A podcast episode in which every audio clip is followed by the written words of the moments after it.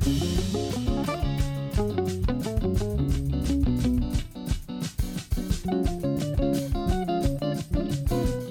Ellin Bessner, and this is the CJN Daily, sponsored by Metropia. Well, Jewish roots music is back in the spotlight this month in Ontario and in Quebec, with the two large annual Klezmer music festivals getting set to go ahead in person in a larger scale for the first time since COVID. KlezKanada is holding its in person summer retreat August 22nd to 28th at Camp Brith in Lantier, Quebec, while the Ashkenaz Festival starts August 30th and goes until September 5th at various downtown Toronto venues, especially Harbourfront. I'm out of the office for a few more days, so we're bringing you an encore of my interview last summer with Rachel Zucker, who hosts the Jewish Radio Hour in Winnipeg, and with the director of KlezKanada, Sebastian Schulman in Montreal, and Eric Stein, who directs the Ashkenaz Festival in Toronto. And we discuss the challenges of promoting Jewish roots music and culture during the pandemic.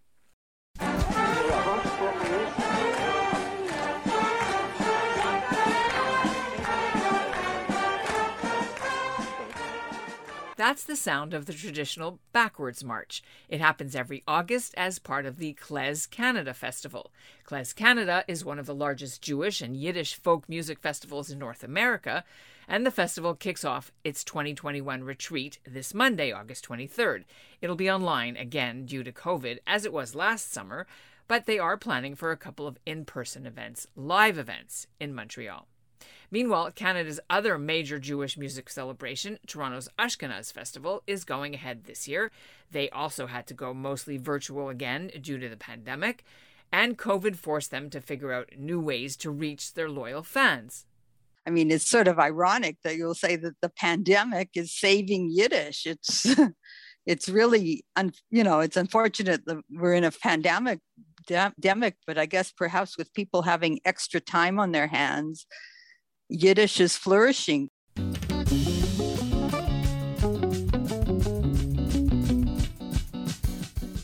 Like everything else, KlezKanada and Ashkenaz were severely impacted by COVID. Both are in person events with live performances. In the case of KlezKanada, the audience travels to a week long summer retreat at the site of Camp Brith, north of Montreal and hundreds of Jewish culture lovers that take courses, they dance, and they hear concerts from some of the biggest names in Jewish world music who also traveled there to perform. For 25 years, Ashkenaz has brought klezmer to the general public in Toronto, and it is a must do end of summer event on the city's cultural scene. So, with live music venues still under capacity restrictions and the Delta variant and the fourth wave happening, how are these two popular Jewish music festivals surviving? Coming up, we'll hear from the artistic director of Ashkenaz and the executive director of KlezKanada about what to expect this year, and from the host of Winnipeg's Jewish Radio Hour, who feels that the pandemic may actually have saved Yiddish music.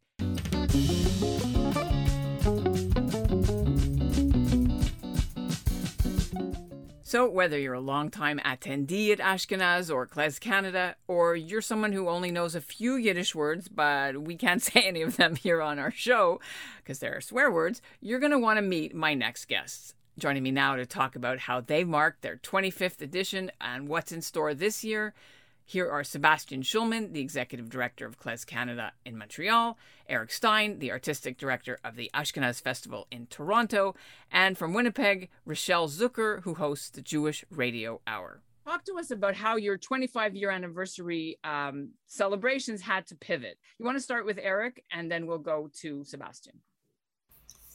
Um, well, obviously, like everybody else, we had to adapt to the circumstances last year. It was supposed to be our 25th anniversary festival last uh, last September, and um, instead of doing an in-person festival, what we did was a week of um, virtual concerts, virtual programming, where it was a pop-up concert once a day, uh, paired with an archival concert once a day from from the past of the festival.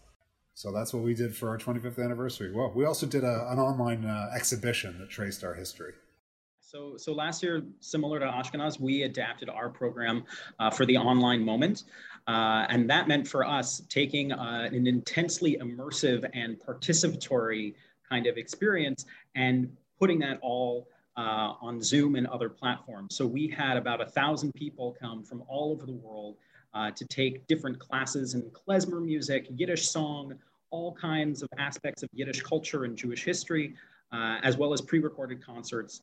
Uh, and people came together. I mean, it was it was really quite quite exceptional. And I would think, you know, if I had to pick one uh, thing that really uh, distinguished our programming uh, in in our first COVID year, uh, was that the feeling of community was really palpable. Even through the screen, people felt like they were together and they were experiencing something, they were building something, uh, something together. So, you know, it was very different than we anticipated our 25th anniversary being, but it still felt like like it was uh, a real celebration. Rochelle, I want to bring you into the conversation because, um, as sort of the uh, an overview of how COVID had has influenced Yiddish culture uh, this last 18 months as as sebastian has said you get a chance to interact with people from all over the world i know yiddish classes themselves and yiddish concerts online have been flourishing but I, it's not the same. I know as a personal, from a personal observation, I've actually been, although I live in Winnipeg, I've been at every single Ashkenaz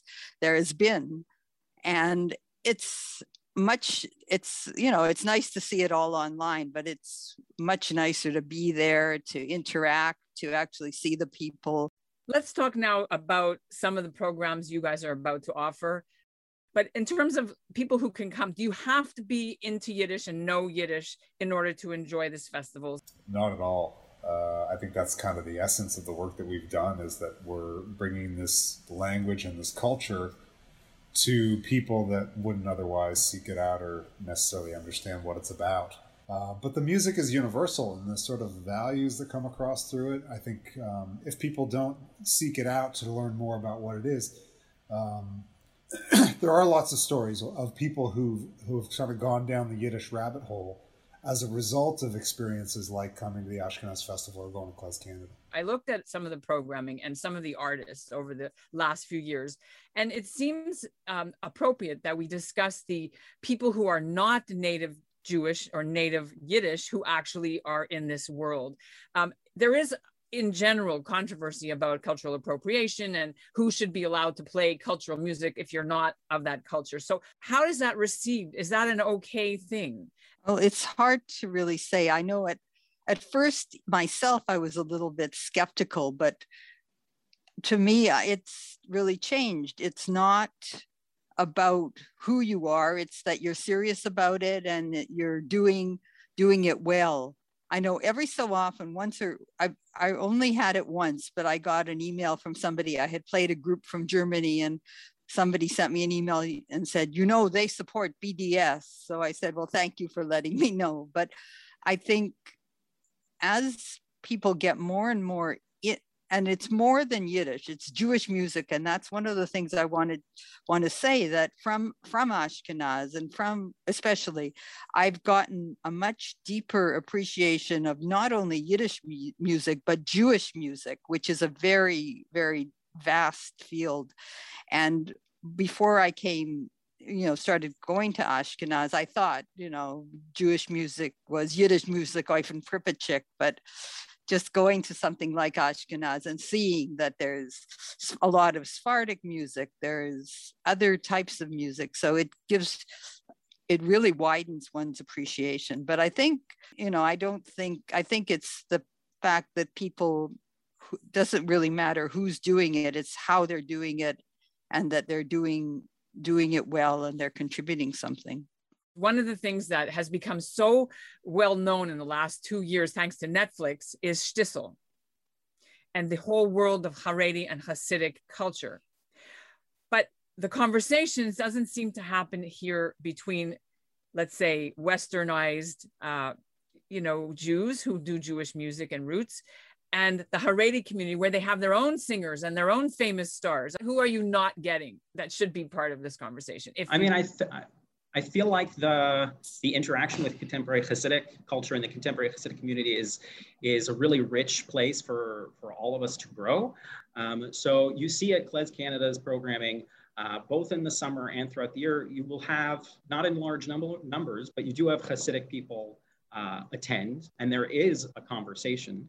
Um, there hasn't, you know, risen to the level of, of having Hasidic artists on our stages yet, but I feel like, you know, the, the boundaries are a lot more porous than they used to be. And if it's done with respect and care, I would love to see it grow, uh, in our case, to a, to a bigger artistic conversation as well. We're certainly open to it, and um, there's a few artists that have come across my radar who I've been interested in, in involving in the festival one way or another.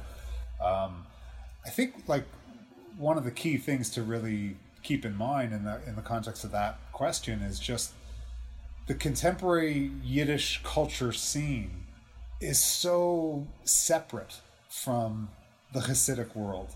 They're completely different things, and and in a way the the strength of the Yiddish culture scene, uh, whatever it's been for the last forty or, or so years, is based in the fact that it's secular and that it's something that creates an alternative form of connection to Jewish identity and Jewish heritage.